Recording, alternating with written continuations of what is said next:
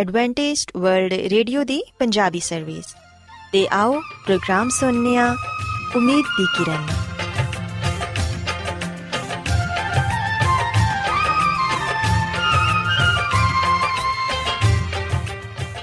ਸਾਥਿਓ, ਮੈਂ ਤੁਹਾਡੀ ਮੇਜ਼ਬਾਨ ਫਰਾ ਸਲੀਮ, ਪ੍ਰੋਗਰਾਮ ਉਮੀਦ ਦੀ ਕਿਰਨ ਦੇ ਨਾਲ ਤੁਹਾਡੀ ਖidmat 'ਚ ਹਾਜ਼ਰ ਹਾਂ। ਮੇਰੇ ਵੱਲੋਂ ਪ੍ਰੋਗਰਾਮ ਸੁਣਨ ਵਾਲੇ ਸਾਰੇ ਸਾਥੀਆਂ ਨੂੰ ਮੇਰਾ ਪਿਆਰ ਭਰਾ ਸਲਾਮ, ਕਬੂਲ ਹੋਏ।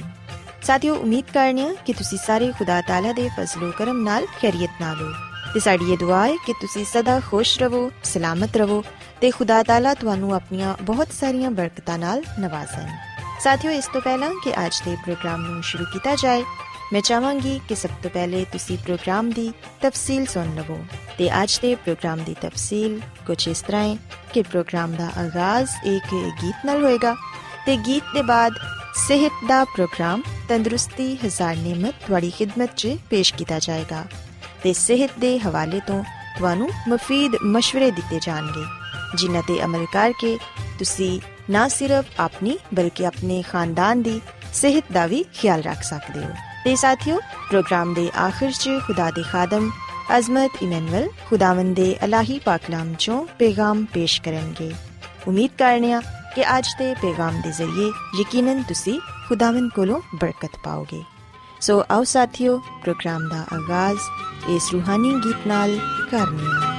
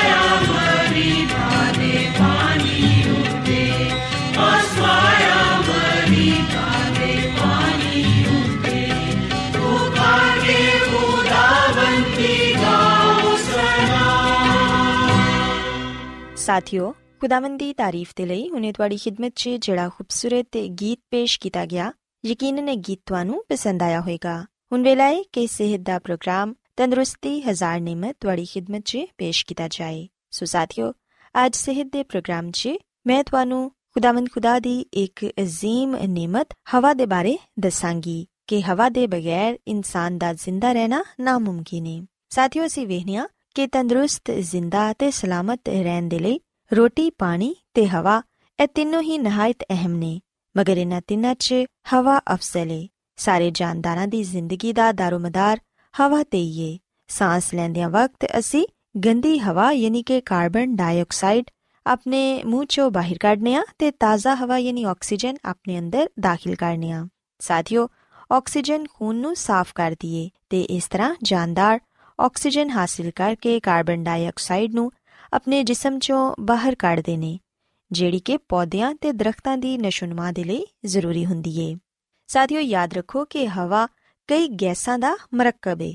ਉਹਨਾਂ 'ਚ ਆਕਸੀਜਨ, ਗੈਸ, ਇਨਸਾਨੀ ਤੇ ਹਵਾਨੀ ਜ਼ਿੰਦਗੀ ਦੇ ਲਈ ਬੇहद ਜ਼ਰੂਰੀ ਏ। ਸਾਹ ਦੇ ਜ਼ਰੀਏ ਆਕਸੀਜਨ ਸਾਡੇ ਫੇਫੜਿਆਂ 'ਚ ਜਾ ਕੇ ਸਾਡੇ ਖੂਨ ਨੂੰ ਸਾਫ਼ ਕਰਦੀ ਏ ਤੇ ਫਿਰ ਰਗ-ਰਗ 'ਚ ਫੈਲ ਜਾਂਦੀ ਏ। ਤੇ ਫੇਫੜਿਆਂ ਦੇ ਅੰਦਰ ਦਾਖਲ ਹੋ ਕੇ ਗੰਦੇ ਮਾਦਿਆਂ ਨੂੰ ਜਲਾ ਦਿੰਦੀ ਏ। ਇਸ ਲਈ ਸਾਹ ਜਦੋਂ ਬਾਹਰ ਖਾਰਜ ਹੁੰਦਾ ਏ, ਤੇ ਇਹਦੇ 'ਚ ਕਾਰਬਨ ਡਾਈਆਕਸਾਈਡ ਦੀ ਮਕਦਾਰ ਹੁੰਦੀ ਏ। ਤੇ ਇਹੀ ਵਜ੍ਹਾ ਹੈ ਕਿ ਇਹਦੀ ਬਹੁਤ ਸਾਰੀ ਮਕਦਾਰ ਫਿਜ਼ਾ 'ਚ ਮੌਜੂਦ ਰਹਿੰਦੀ ਏ। ਸਾਥੀਓ, ਇਨਸਾਨ ਤੇ ਖੁਸ਼ਕੀ ਦੇ ਜਾਨਵਰ ਤੇ ਸਾਹ ਲੈਂਦੇ ਨੇ, ਮਗਰ ਯਾਦ ਰੱਖੋ ਕਿ ਮੱਛਲੀਆਂ ਤੇ ਦੂਸਰੇ ਪਾਣੀ ਦੇ ਜਾਨਵਰ ਵੀ ਸਾਹ ਲੈਂਦੇ ਨੇ, ਤੇ ਉਹ ਪਾਣੀ 'ਚ ਮੌਜੂਦ ਆਕਸੀਜਨ ਸਾਹ ਦੇ ਜ਼ਰੀਏ ਆਪਣੇ ਅੰਦਰ ਦਾਖਲ ਕਰਦੇ ਨੇ। ਪੌਦੇ ਤੇ ਦਰਖਤ ਵੀ ਦੂਸਰੇ ਜਾਨਦਾਰਾਂ ਦੀ ਤਰ੍ਹਾਂ ਸਾਹ ਲੈਂਦੇ ਨੇ। ਦਰਖਤ ਤੇ ਪੌਦੇ ਦਿਨ ਦੇ ਵਕਤ ਤੇ ਆਕਸੀਜਨ ਖਾਰਿਜ ਕਰਦੇ ਨੇ ਤੇ ਕਾਰਬਨ ਡਾਈਆਕਸਾਈਡ ਖੁਦ ਖਾਂਦੇ ਨੇ, ਮਗਰ ਰਾਤ ਨੂੰ ਉਹ ਆਕਸੀਜਨ ਖੁਦ ਜਜ਼ਬ ਕਰ ਲੈਂਦੇ ਨੇ ਤੇ ਕਾਰਬਨ ਡਾਈਆਕਸਾਈਡ ਬਾਹਰ ਕੱਢਦੇ ਨੇ। ਸੋ ਇਸ ਲਈ ਦਿਨ ਦੇ ਵਕਤ ਦਰਖਤਾਂ ਦੇ ਛਾਂ ਤਲੇ ਸੋਣਾ ਤੇ ਆਰਾਮ ਕਰਨਾ ਮਫੀਦ ਹੁੰਦਾ ਹੈ ਜਦਕਿ ਰਾਤ ਨੂੰ ਦਰਖਤਾਂ ਦੇ ਥੱਲੇ ਸੋਨਾ ਇਨਸਾਨੀ ਸਿਹਤ ਦੇ ਲਈ ਨੁਕਸਾਨ ਦੇਵੇ ਸਾਥੀਓ ਅਸੀਂ ਵੇਖਿਆ ਕਿ ਜਦੋਂ ਹਵਾ ਦੇ ਜ਼ਰੀਏ ਆਕਸੀਜਨ ਸਾਡੀ ਗਿਜ਼ਾ ਦੇ ਨਾਲ ਮਿਲ ਕੇ ਜਜ਼ੂਬ ਬਦਨ ਬਣ ਜਾਂਦੀ ਏ ਤੇ ਸਾਡੇ ਦਿਮਾਗ ਨੂੰ ਸੋਚਣ ਤੇ ਦਿਲ ਨੂੰ ਧੜਕਣ ਦੇ ਲਈ ਕੂਵਤ عطا ਕਰਦੀ ਏ ਇਹਦੇ ਇਲਾਵਾ ਪੱਠਿਆਂ ਨੂੰ ਕੂਵਤ ਪਹੁੰਚਾ ਕੇ ਇਸ ਲਾਇਕ ਕਰਦੀ ਏ ਕਿ ਉਹ ਬਾਖੂਬੀ ਸੁਕੜ ਤੇ ਫੈਲ ਸਕਣ ਹਵਾ ਸਾਡੇ ਪੱਠਿਆਂ 'ਚ ਲਚਕ ਵੀ ਪੈਦਾ ਕਰਦੀ ਏ ਤਾਂ ਕਿ ਅਸੀਂ ਬਾਸਾਨੀ ਉੱਠ ਬੈਠ ਤੇ ਝੁਕ ਸਕੀਏ ਵਰਜ਼ਿਸ਼ ਤੇ ਦੂਸਰੀਆਂ ਸਰਗਰਮੀਆਂ ਦੇ ਦੌਰਾਨ ਸਾਡੇ ਬਦਨ 'ਚ ਗਰਮੀ ਯਾਨੀ ਕਿ ਹਰਾਰਤ ਪੈਦਾ ਹੋ ਜਾਂਦੀ ਏ। ਇਸ ਜ਼ਾਇਦ ਗਰਮੀ ਨੂੰ ਬਦਨ ਕਿਵੇਂ ਖਤਮ ਕਰਦਾ ਏ ਤਾਂ ਕਿ ਉਹ ਦੁਬਾਰਾ ਠੰਡਾ ਹੋ ਕੇ ਸਿਹਤਮੰਦ ਹਾਲਤ 'ਚ ਆ ਜਾਏ। ਤੁਸੀਂ ਵੇਖਿਆ ਹੋਵੇਗਾ ਕਿ ਉਛਲ ਕੂਦ ਕਰਨ ਦੇ ਨਾਲ ਜਾਂ ਸਖਤ ਮਿਹਨਤ ਮੁਸ਼ਕਲ ਕਰਨ ਦੇ ਨਾਲ ਜਾਂ ਫਿਰ ਵਰਜ਼ਿਸ਼ ਕਰਨ ਦੇ ਦੌਰਾਨ ਇਨਸਾਨ ਨੂੰ ਪਸੀਨਾ ਆਂਦਾ ਏ। ਉਸ ਪਸੀਨੇ ਨੂੰ ਹਵਾ ਖੁਸ਼ਕ ਕਰਦੀ ਰਹਿੰਦੀ ਏ। ਇਹਦੇ ਨਾਲ ਸਾਡੀ ਜਿਲਦ ਨੂੰ ਠੰਡਕ ਪਹੁੰਚਦੀ ਏ ਤੇ ਇਸ ਤਰ੍ਹਾਂ ਸਾਡਾ ਬਦਨ ਫਿਰ ਆਪਣੀ ਅਸਲੀ ਹਾਲਤ 'ਚ ਆ ਜਾਂਦਾ ਏ। ਸਾਥੀਓ, ਯਾਦ ਰੱਖੋ ਕਿ ਤੰਦਰੁਸਤ ਤੇ ਬਿਮਾਰ ਦੋਨਾਂ ਤਰ੍ਹਾਂ ਦੇ ਲੋਕਾਂ ਨੂੰ ਦਿਨ 'ਚ ਕਈ ਵਾਰੀ ਗਹਿਰੇ ਗਹਿਰੇ ਸਾਹ ਲੈਣੇ ਚਾਹੀਦੇ ਨੇ, ਕਿਉਂਕਿ ਗਹਿਰੇ ਸਾਹ ਲੈਣ ਨਾਲ ਫੇਫੜੇ ਸਹੀ ਤਰ੍ਹਾਂ ਫੈਲ ਤੇ ਸੁਕੜ ਸਕਦੇ ਨੇ। ਇਸ ਅਮਲ ਨਾਲ ਆਕਸੀਜਨ ਫੇਫੜਿਆਂ ਦੀ ਤਹਿ ਤੱਕ ਚਲੀ ਜਾਂਦੀ ਏ ਤੇ ਬਿਮਾਰੀ ਦੇ ਜਰਾਸੀਮ ਨੂੰ ਖਤਮ ਕਰਦੀ ਏ ਇਹਦੇ ਇਲਾਵਾ ਗਹਿਰੇ ਗਹਿਰੇ ਸਾਹ ਲੈਣ ਨਾਲ ਸਾਡੇ ਖੂਨ ਦੀ ਗਰਦਿਸ਼ ਵੀ ਤੇਜ਼ ਹੋ ਜਾਂਦੀ ਏ ਯਾਨੀ ਕਿ ਦੁਰਾਨੇ ਖੂਨ ਵੱਧ ਜਾਂਦਾ ਏ ਜਿਹੜਾ ਕਿ ਬਦਨ ਦੇ तमाम ਖਲੀਆਤ ਤੱਕ ਖੁਰਾਕ ਤੇ ਆਕਸੀਜਨ ਪਹੁੰਚਾ ਕੇ ਸਾਨੂੰ ਤਕਵੀਅਤ ਦਿੰਦਾ ਏ ਸਾਥੀਓ ਤਾਜ਼ਾ ਹਵਾ ਸਾਡੇ ਬਦਨ ਤੋਂ ਗੰਦੇ ਮਾਦੇ ਖਾਰਜ ਕਰਦੀ ਏ ਤੇ ਸਾਡੀ ਮਦਦ ਕਰਦੀ ਏ ਕਿ ਸਾਡੇ ਬਦਨ ਦੀ ਕਾਰਗਰਦਗੀ ਨੂੰ ਬਿਹਤਰ ਬਣਾ ਸਕੇ ਬਿਮਾਰੀ ਦੀ ਸੂਰਤ 'ਚ ਤਾਜ਼ਾ ਹਵਾ ਤੇ ਧੁੱਪ ਬਿਹਤਰੀਨ ਦਵਾ ਸਾਬਿਤ ਹੁੰਦੀ ਏ ਕਿਉਂਕਿ ਇਹ ਦੋਨੋਂ ਹੀ ਜਰਾਸੀਮ ਨੂੰ ਮਾਰਦੀਆਂ ਨੇ। ਅਸੀਂ ਵੇਖਿਆ ਕਿ ਪਹਿਲੇ ਦੇ ਜ਼ਮਾਨੇ 'ਚ ਜਦੋਂ ਕਿ ਡਾਕਟਰ ਹਜ਼ਰਤ ਤੇ ਦਵਾਈਆਂ ਮੌਜੂਦ ਨਹੀਂ ਸਨ ਤੇ ਉਦੋਂ ਮਰੀਜ਼ਾਂ ਦਾ ਇਲਾਜ ਤਾਜ਼ਾ ਹਵਾ ਤੇ ਧੁੱਪ ਦੇ ਨਾਲ ਕੀਤਾ ਜਾਂਦਾ ਸੀ ਤੇ ਖਾਸ ਤੌਰ ਤੇ ਤਪਦਿਕ ਦੀ ਬਿਮਾਰੀ 'ਚ ਮਰੀਜ਼ ਨੂੰ ਜ਼ਿਆਦਾ ਤੋਂ ਜ਼ਿਆਦਾ ਇਹ ਨਸੀਹਤ ਕੀਤੀ ਜਾਂਦੀ ਸੀ ਕਿ ਉਹ ਤਾਜ਼ਾ ਹਵਾ 'ਚ ਗਹਿਰੇ-ਗਹਿਰੇ ਸਾਹ ਲਵੇ। ਸਾਥੀਓ, ਅਸੀਂ ਵੇਖਨੀਆ ਕਿ ਤਪਦਿਕ ਇੱਕ ਛੂਤ ਦੀ ਬਿਮਾਰੀ ਏ। ਤੇ ਹਰ ਸਾਲ ਹਜ਼ਾਰਾਂ ਲੋਕ ਇਸ ਬਿਮਾਰੀ ਦੀ ਵਜ੍ਹਾ ਨਾਲ ਮਰ ਜਾਂਦੇ ਨੇ। ਬਾਜ਼ ਖਾਨਦਾਨਾਂ 'ਚ ਤੇ ਨਸਲ ਦਰ ਨਸਲ ਇਹ ਬਿਮਾਰੀ ਚੱਲਦੀ ਏ। ਗਮ ਤੇ ਫਿਕਰ ਨਾਕਿਸ ਗਿਜ਼ਾ ਗੰਦੇ ਮਕਾਨਾਤ ਇਸ ਬਿਮਾਰੀ ਨੂੰ ਫੈਲਾਣ 'ਚ ਬੜੀ ਮਦਦ ਕਰਦੇ ਨੇ ਤੇ ਇਹ ਬਿਮਾਰੀ ਫੇਫੜਿਆਂ, ਆਂਤੜੀਆਂ, ਹੱਡੀਆਂ ਤੇ ਜੋੜਾਂ ਵਗੈਰਾ 'ਚ ਵੀ ਹੋ ਸਕਦੀ ਏ। ਅਗਰ ਸ਼ੁਰੂ 'ਚ ਹੀ ਇਸ ਬਿਮਾਰੀ ਦਾ ਪੂਰੀ ਤਰ੍ਹਾਂ ਇਲਾਜ ਨਾ ਕੀਤਾ ਜਾਏ ਤੇ ਇਹਦੇ ਤੇ ਤਵੱਜਾ ਨਾ ਦਿੱਤੀ ਜਾਏ ਤੇ ਇਹ ਇਨਸਾਨ ਦੇ ਲਈ ਜਾਨਲੇਵਾ ਵੀ ਸਾਬਿਤ ਹੋ ਸਕਦੀ ਏ। ਸੋ ਇਸ ਲਈ ਮਰੀਜ਼ ਨੂੰ ਇਹ ਚਾਹੀਦਾ ਹੈ ਕਿ ਉਹ ਤਾਜ਼ਾ ਹਵਾ 'ਚ ਗਹਿਰੇ-ਗਹਿਰੇ ਸਾਹ ਲਵੇ। ਤਾਜ਼ਾ ਹਵਾ ਤੇ ਧੁੱਪ ਅੱਜ ਵੀ ਕਿਸੇ ਜਦੀਦ ਦਵਾ ਤੋਂ ਘੱਟ ਨਹੀਂ। ਸਾਥੀਓ, ਫੇਫੜਿਆਂ ਦੀ ਤੰਦਰੁਸਤੀ ਦੇ ਲਈ ਤਾਜ਼ਾ ਤੇ ਸ਼ਫਾਫ ਹਵਾ 'ਚ ਰੋਜ਼ਾਨਾ ਬਿਲਾ ਨਾਗਾ ਸਾਨੂੰ ਗਹਿਰੇ ਸਾਹ ਲੈਣੇ ਚਾਹੀਦੇ ਨੇ, ਕਿਉਂਕਿ ਆਲੂਦਗੀ ਨਾਲ ਪਾਕ ਹਵਾ ਤੇ ਹੀ ਸਾਡੀ ਤੰਦਰੁਸਤੀ ਦਾ ਇਨਸਾਰ ਹੈ ਅਸੀਂ ਵੇਖਨੀਆ ਕਿ ਹੁਣ ਸਾਡੀ ਹਵਾ ਬਹੁਤ ਜ਼ਿਆਦਾ ਆਲੂਦਾ ਹੋ ਚੁੱਕੀ ਏ। ਫੈਕਟਰੀਆਂ ਤੇ ਗੱਡੀਆਂ ਦਾ ਧੂਆਂ, ਇਸ ਤੋਂ ਇਲਾਵਾ ਮੁxtਲਿਫ ਗੈਸਾਂ, ਗਰਦੋ ਗੁਬਾਰ ਸਾਡੇ ਮਾਹੌਲ ਨੂੰ ਆਲੂਦਾ ਕਰ ਰਹੇ ਨੇ। ਤੇ ਐਸੀ ਆਲੂਦਗੀ ਵਾਲੀ ਹਵਾ 'ਚ ਸਾਹ ਲੈਣਾ ਯਕੀਨਨ ਇਨਸਾਨ ਦੇ ਲਈ ਖਤਰੇ ਦਾ ਬਾਇਸ ਹੈ ਸੋ ਇਸ ਲਈ ਸਾਨੂੰ ਕੋਸ਼ਿਸ਼ ਕਰਨੀ ਚਾਹੀਦੀ ਹੈ ਕਿ ਅਸੀਂ ਆਪਣੇ ਮਾਹੌਲ ਨੂੰ ਸਾਫ਼ ਸੁਥਰਾ ਰੱਖੀਏ ਤੇ ਆਪਣੀ ਫਿਜ਼ਾ ਨੂੰ ਆਲੂਦਾ ਨਾ ਕਰੀਏ। ਜਿਹੜੇ ਲੋਕ ਸਿਗਰਟ ਨੋਸ਼ੀ ਕਰਕੇ ਆਪਣੀ ਫਿਜ਼ਾ ਨੂੰ ਆਲੂਦਾ ਕਰ ਰਹੇ ਨੇ ਉਹ ਵੀ ਬਹੁਤ ਸਾਰੇ ਲੋਕਾਂ ਦੀ ਬਿਮਾਰੀ ਦੀ ਵਜ੍ਹਾ ਬਣ ਰਹੇ ਨੇ। ਸੋ ਸਾਨੂੰ ਉਹਨਾਂ ਲੋਕਾਂ ਨੂੰ ਇਹ ਸਮਝਾਉਣਾ ਚਾਹੀਦਾ ਹੈ ਕਿ ਉਹ ਸਿਗਰਟ ਨੋਸ਼ੀ ਤਰਕ ਕਰਨ, ਕਿਉਂਕਿ ਸਿਗਰਟ ਨੋਸ਼ੀ ਕਰਨ ਦੇ ਨਾਲ ਜਿਹੜਾ ਧੂਆਂ ਸਿਗਰਟ ਤੋਂ ਖਾਰਜ ਹੁੰਦਾ ਹੈ, ਉਹ ਇਨਸਾਨੀ ਸਿਹਤ ਦੇ ਲਈ ਬਹੁਤ ਹੀ ਖਤਰਨਾਕ ਹੈ। ਸਾਥੀਓ ਕਾਰ ਤੇ ਬਾਹਰ ਸਿਗਰਟ ਨੋਸ਼ੀ ਤੋਂ ਪਰਹੇਜ਼ ਕਰੋ। ਆਪਣੇ ਪਿਆਰੇ ਖਾਨਦਾਨ ਦੇ ਫੇਫੜਿਆਂ ਨੂੰ ਤਬਾਕੂ ਨਾਲ ਪੈਦਾ ਹੋਣ ਵਾਲੇ ਜ਼ਹਿਰ ਨਾਲ ਨਾ ਪਰੋ ਕਾਰ 'ਚ ਹੋਵੋ ਜਾਂ ਕਿਸੇ ਤਫਰੀਗਾ 'ਚ ਸਿਗਰਟ ਨੋਸ਼ੀ ਕਰਨਾ ਦੂਸਰਿਆਂ ਦੀ ਸਿਹਤ ਨਾਲ ਖੇਲਣ ਦੇ ਬਰਾਬਰ ਹੈ ਸੋ ਇਸ ਲਈ ਸਿਗਰਟ ਨੋਸ਼ੀ ਤੋਂ ਵੀ ਪਰਹੇਜ਼ ਕਰੋ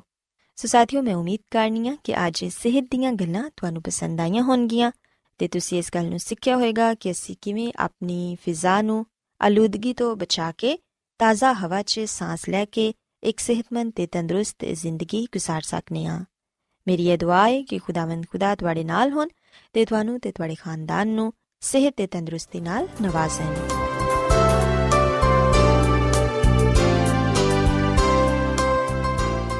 ਰੋਜ਼ਾਨਾ ਐਡਵੈਂਟਿਸਟ ਵਰਲਡ ਰੇਡੀਓ 24 ਘੰਟੇ ਦਾ ਪ੍ਰੋਗਰਾਮ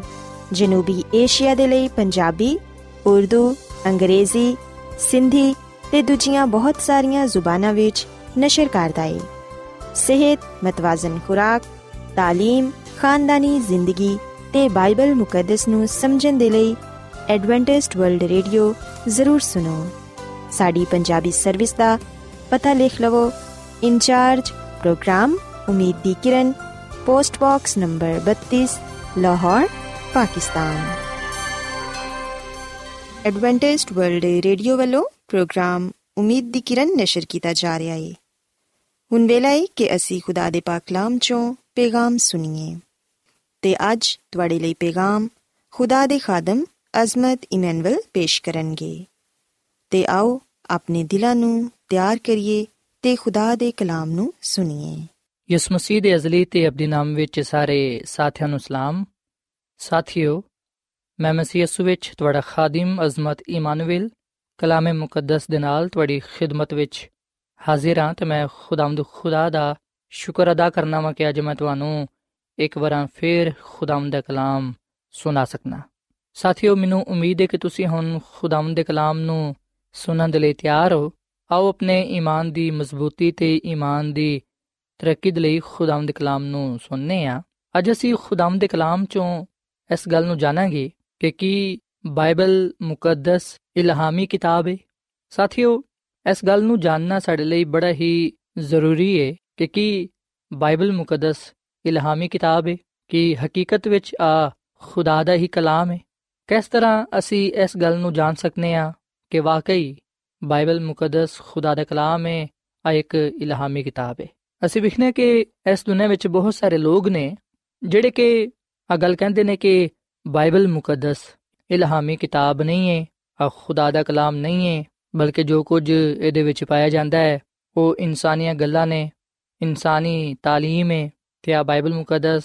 ਆਪਣੀ ਅਸਲੀ ਹਾਲਤ ਵਿੱਚ ਮੌਜੂਦ ਨਹੀਂ ਹੈ। ਸਾਥੀਓ, ਬੇਸ਼ੱਕ ਮੁxtਲਿਫ ਕਿਸਮ ਦੇ ਖਿਆਲਾਤ, ਨਜ਼ਰੀਆਤ ਬਾਈਬਲ ਮੁਕੱਦਸ ਦੇ ਬਾਰੇ ਪਾਏ ਜਾਂਦੇ ਨੇ, ਪਰ ਅਸਾਂ ਇਸ ਗੱਲ ਨੂੰ ਜ਼ਾਤੀ ਤੌਰ 'ਤੇ ਜਾਣਨ ਦੀ ਕੋਸ਼ਿਸ਼ ਕਰਨੀ ਹੈ ਕਿ ਕੀ ਬਾਈਬਲ ਮੁਕੱਦਸ ਇਲਹਾਮੀ ਕਿਤਾਬ ਹੈ, ਜੋ ਕੁਝ ਅਸੀਂ ਬਾਈਬਲ ਮੁਕੱਦਸ ਵਿੱਚ ਪੜ੍ਹਨੇ ਆ ਪਾਣੇ ਆ, ਕਿ ਇਹਦੇ ਵਿੱਚ ਖੁਦਾ ਦੀਆਂ ਗੱਲਾਂ ਪਾਇਆ ਜਾਂਦੀਆਂ ਨੇ। ਆਓ ਅਸੀਂ ਸਚਾਈ ਦੇ ਪੈਗਾਮ ਤੋਂ ਵਾਕਿਫ ਹੋਈਏ। ਤੇ ਬਾਈਬਲ ਮੁਕੱਦਸ ਦੀ ਹਕੀਕਤ ਨੂੰ ਜਾਣੀਏ। ਸਾਥੀਓ, ਬਾਈਬਲ ਮੁਕੱਦਸ ਨੂੰ ਦੋ ਹਿੱਸਿਆਂ ਵਿੱਚ ਤਕਸੀਮ ਕੀਤਾ ਗਿਆ ਹੈ। ਬਾਈਬਲ ਮੁਕੱਦਸ ਦਾ ਪਹਿਲਾ ਹਿੱਸਾ ਪੁਰਾਣਾ ਅਹਿਦਨਾਮਾ ਕਹਿਲਾਂਦਾ ਹੈ, ਜਦਕਿ ਬਾਈਬਲ ਮੁਕੱਦਸ ਦਾ ਦੂਸਰਾ ਹਿੱਸਾ ਨਵਾਂ ਅਹਿਦਨਾਮਾ ਕਹਿਲਾਂਦਾ ਹੈ।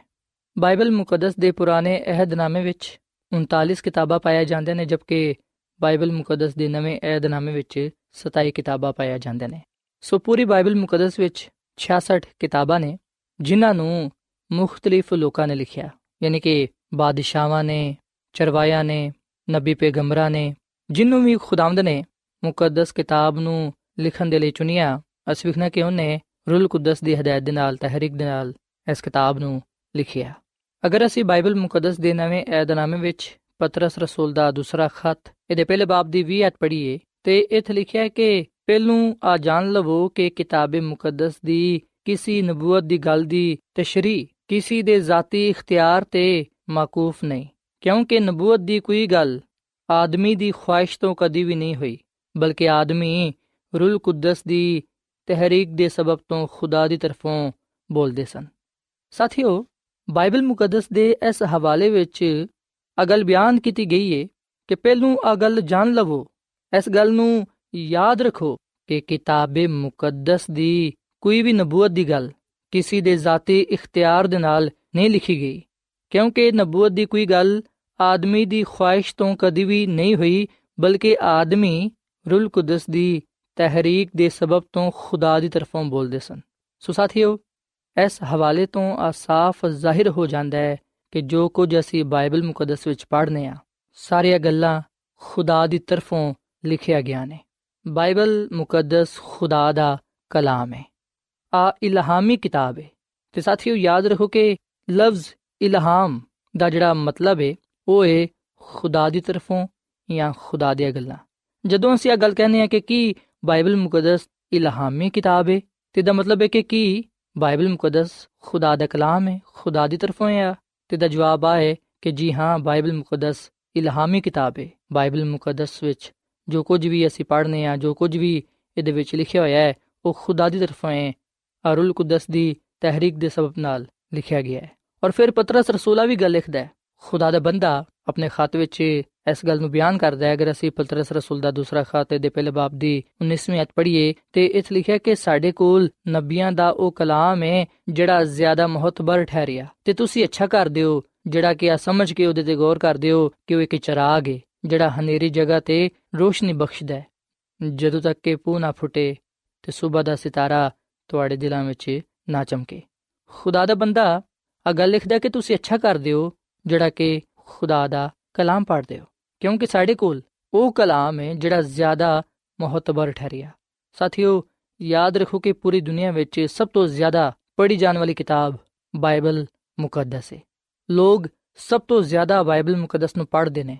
ਇਹਦੀ ਤਹਿਕੀਕ ਕਰਦੇ ਨੇ। ਇਹਦੀਆਂ ਗੱਲਾਂ ਤੇ ਗੁਰਖੋਸ ਕਰਦੇ ਨੇ, ਜਿਹੜੇ ਲੋਕ ਬਾਈਬਲ ਮੁਕੱਦਸ ਨੂੰ ਪੜ੍ਹਦੇ ਨੇ। ਯਕੀਨਨ ਉਹ ਸਚਾਈ ਤੋਂ ਵਾਕਿਫ ਹੁੰਦੇ ਨੇ। ਖੁਦਾ ਦਾ ਕਲਾਮ ਇੱਕ ਚਰਾਗ ਹੈ ਜਿਹੜਾ ਹਨੇਰੀ ਜਗ੍ਹਾ ਤੇ ਰੋਸ਼ਨੀ ਬਖਸ਼ਦਾ ਹੈ। ਹਜ਼ਰਤ ਦਾਊਦ ਕਹਿੰਦਾ ਹੈ, ਜ਼ਬੂਰ 119 ਤੇ ਦੀ 105 ਆਇਤ ਵਿੱਚ ਕਿ ਖੁਦਾ, ਤੇਰਾ ਕਲਾਮ ਮੇਰੇ ਕਦਮਾਂ ਦੇ ਲਈ ਚਰਾਗ ਤੇ ਰਾਹ ਦੇ ਲਈ ਰੋਸ਼ਨੀ ਹੈ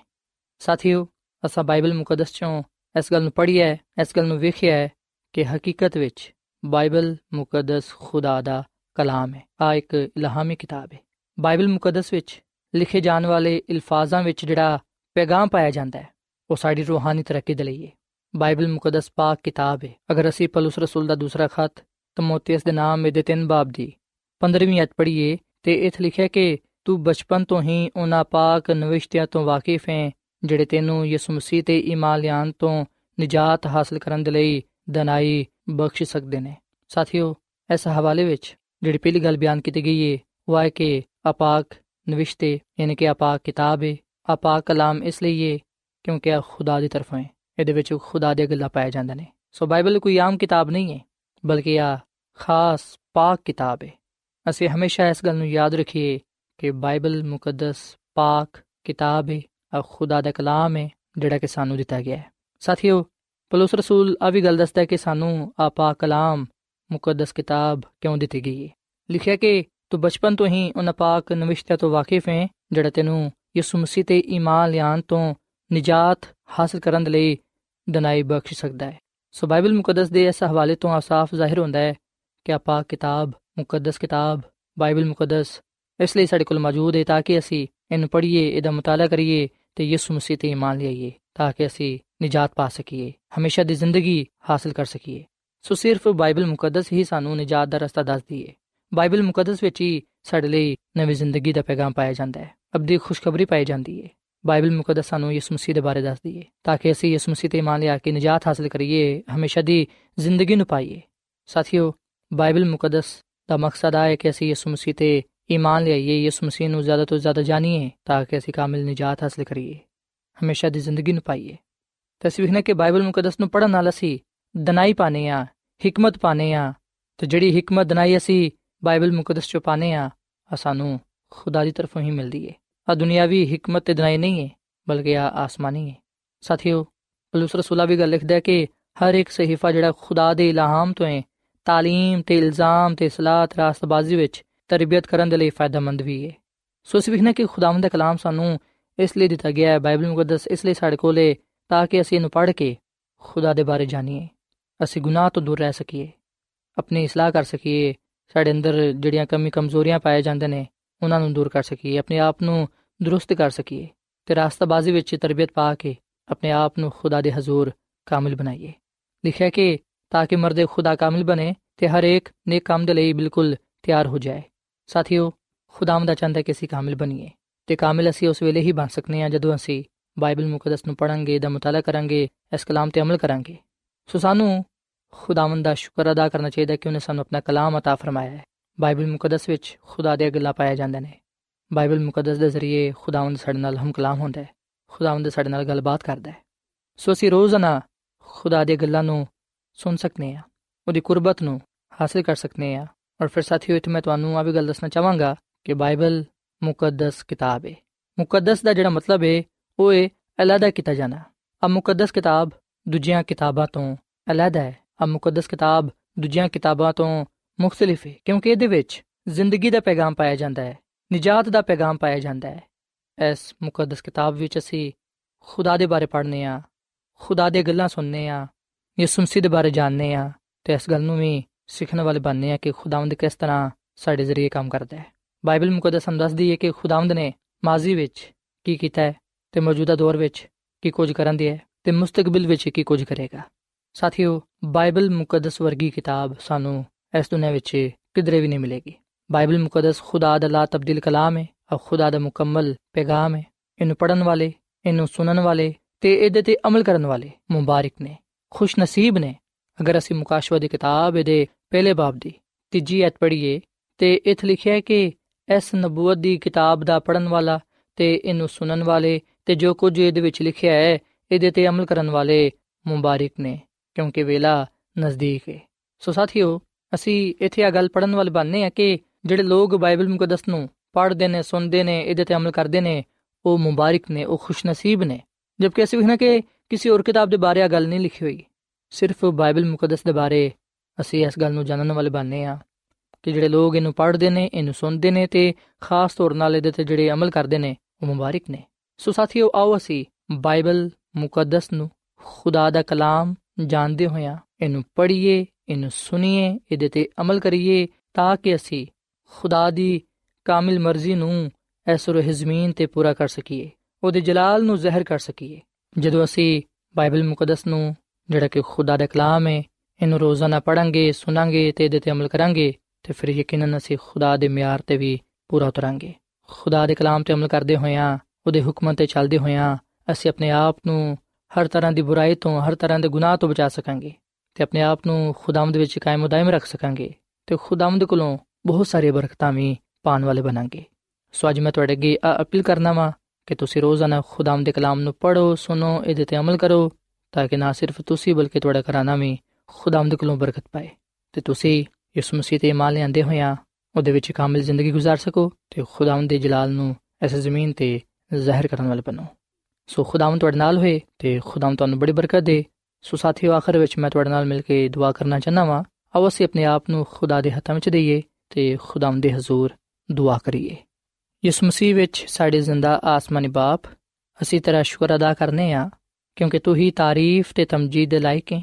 ਹੈ ਖੁਦਾਵੰਦ, ਤੂੰ ਮੁਬਾਰਕ ਖੁਦਾ ਹੈ ਅਸੀਂ ਇਸ ਵੇਲੇ ਆਪਣੇ ਆਪ ਨੂੰ ਤੇਰੇ ਹੱਥਾਂ ਵਿੱਚ ਦੇਨੇ ਆ, ਤੂੰ ਸਾਨੂੰ ਕਬੂਲ ਫਰਮਾ। ਸਾਡੀ ਗਲਤੀ ਖਤਾਵਾਂ ਨੂੰ, ਗੁਨਾਹਾਂ ਨੂੰ ਮਾਫ ਫਰਮਾ, ਕਿਉਂਕਿ ਅਸੀਂ ਇਸ ਗੱਲ ਦਾ ਇਤਰਾਫ ਕਰਨੇ ਆ ਇਸ ਗੱਲ ਦੇ ਇਕਰਾਰ ਕਰਨੇ ਆ ਕਿ ਅਸੀਂ ਗੁਨਾਹਗਾਰ ਆ ਸਾਡੀ ਜ਼ਿੰਦਗੀ ਵਿੱਚ ਬਹੁਤ ਸਾਰੀਆਂ ਬੁਰਾਈਆਂ ਪਾਈਆਂ ਜਾਂਦੀਆਂ ਨੇ ਐ ਖੁਦਾਵੰਦ ਤੂੰ ਸਾਨੂੰ ਪਾਕ ਸਾਫ਼ ਕਰ ਤੇ ਸਾਨੂੰ ਤੂੰ ਆਪਣੀ ਰਾਸਤੇ عطا ਫਰਮਾ ਐ ਖੁਦਾਵੰਦ ਤੇਰੇ ਅੱਗੇ ਦਰਖਾਸਤ ਕਰਨੇ ਆ ਕਿ ਸਾਨੂੰ ਤੌਫੀਕ ਦੇ ਕੇ ਅਸੀਂ ਰੋਜ਼ਾਨਾ ਤੇਰੇ ਕਲਾਮ ਨੂੰ ਪੜ੍ਹੀਏ ਸੁਣੀਏ ਇਹਦੇ ਤੇ ਅਮਲ ਕਰੀਏ ਕਿਉਂਕਿ ਤੇਰਾ ਕਲਾਮ ਸਾਨੂੰ ਦੱਸਦਾ ਹੈ ਕਿ ਅਸੀਂ ਕਿਸ ਤਰ੍ਹਾਂ ਦੀ ਜ਼ਿੰਦਗੀ ਇਸ ਦੁਨੀਆਂ ਵਿੱਚ ਗੁਜ਼ਾਰੀਏ ਤਾਂ ਕਿ ਤੇਰਾ ਜਲਾਲ ਸਾਡੇ ਜ਼ਿੰਦਗੀਆਂ ਤੋਂ ਜ਼ਾਹਿਰ ਹੋਏ ਐ ਖੁਦਾਵੰਦ ਜਦੋਂ ਅਸੀਂ ਤੇਰੇ ਕਲਾਮ ਨੂੰ ਅਪਣਾਣੇ ਆ ਇਹਦੇ ਤੇ ਅਮਲ ਕਰਨੇ ਆ ਉਸ ਵੇਲੇ ਅਸੀਂ ਤੇਰੀ ਕਾਮਿਲ ਮਰਜ਼ੀ ਨੂੰ ਪੂਰਾ ਕਰਨ ਵਾਲੇ ਬਣਨੇ ਆ ਐ ਖੁਦਾਵੰਦ ਆਪਣੇ ਕਲਾਮ ਦੇ ਵਸੀਲੇ ਨਾਲ ਸਾਨੂੰ ਬੜੀ ਬਰਕਤ ਦੇ ਤੇ ਫਜ਼ਲ ਬਖਸ਼ ਕੇ ਅਸੀਂ ਇਸ ਕਲਾਮ ਨੂੰ ਦੁਨੀਆ ਦੇ ਕੋਨੇ-ਕੋਨੇ ਤੱਕ ਪਹੁੰਚਾ ਸਕੀਏ, ਤਾਂ ਕਿ ਜਿੱਥੇ ਗੁਨਾਹ ਦੀ ਤਾਰੀਕੀ ਪਾਈ ਜਾਂਦੀ ਏ, ਉਥੇ ਤੇਰੇ ਕਲਾਮ ਦੇ ਵਸੀਲੇ ਨਾਲ ਰੋਸ਼ਨੀ ਫੈਲ ਜਾਏ। ਐ ਖੁਦਾਵੰਦ ਮੈਂ ਦੁਆ ਕਰਨਾ ਵਾਂ ਇਹਨਾਂ ਪਰਾਵਾਂ ਵਾਸਤੇ, ਇਹਨਾਂ ਪੈਨਾਂ ਵਾਸਤੇ, ਇਸ ਜਮਾਤ ਵਾਸਤੇ ਇਹਨਾਂ ਨੂੰ ਤੂੰ ਬੜੀ ਬਰਕਤ ਦੇ, ਅਗਰ ਕੋਈ ਇਹਨਾਂ 'ਚ ਬਿਮਾਰ ਏ ਤੇ ਤੂੰ ਉਹਨੂੰ ਸ਼ਿਫਾ ਦੇ। ਸਾਡੀ ਬਿਮਾਰੀਆਂ ਨੂੰ ਦੂਰ ਕਰ ਦੇ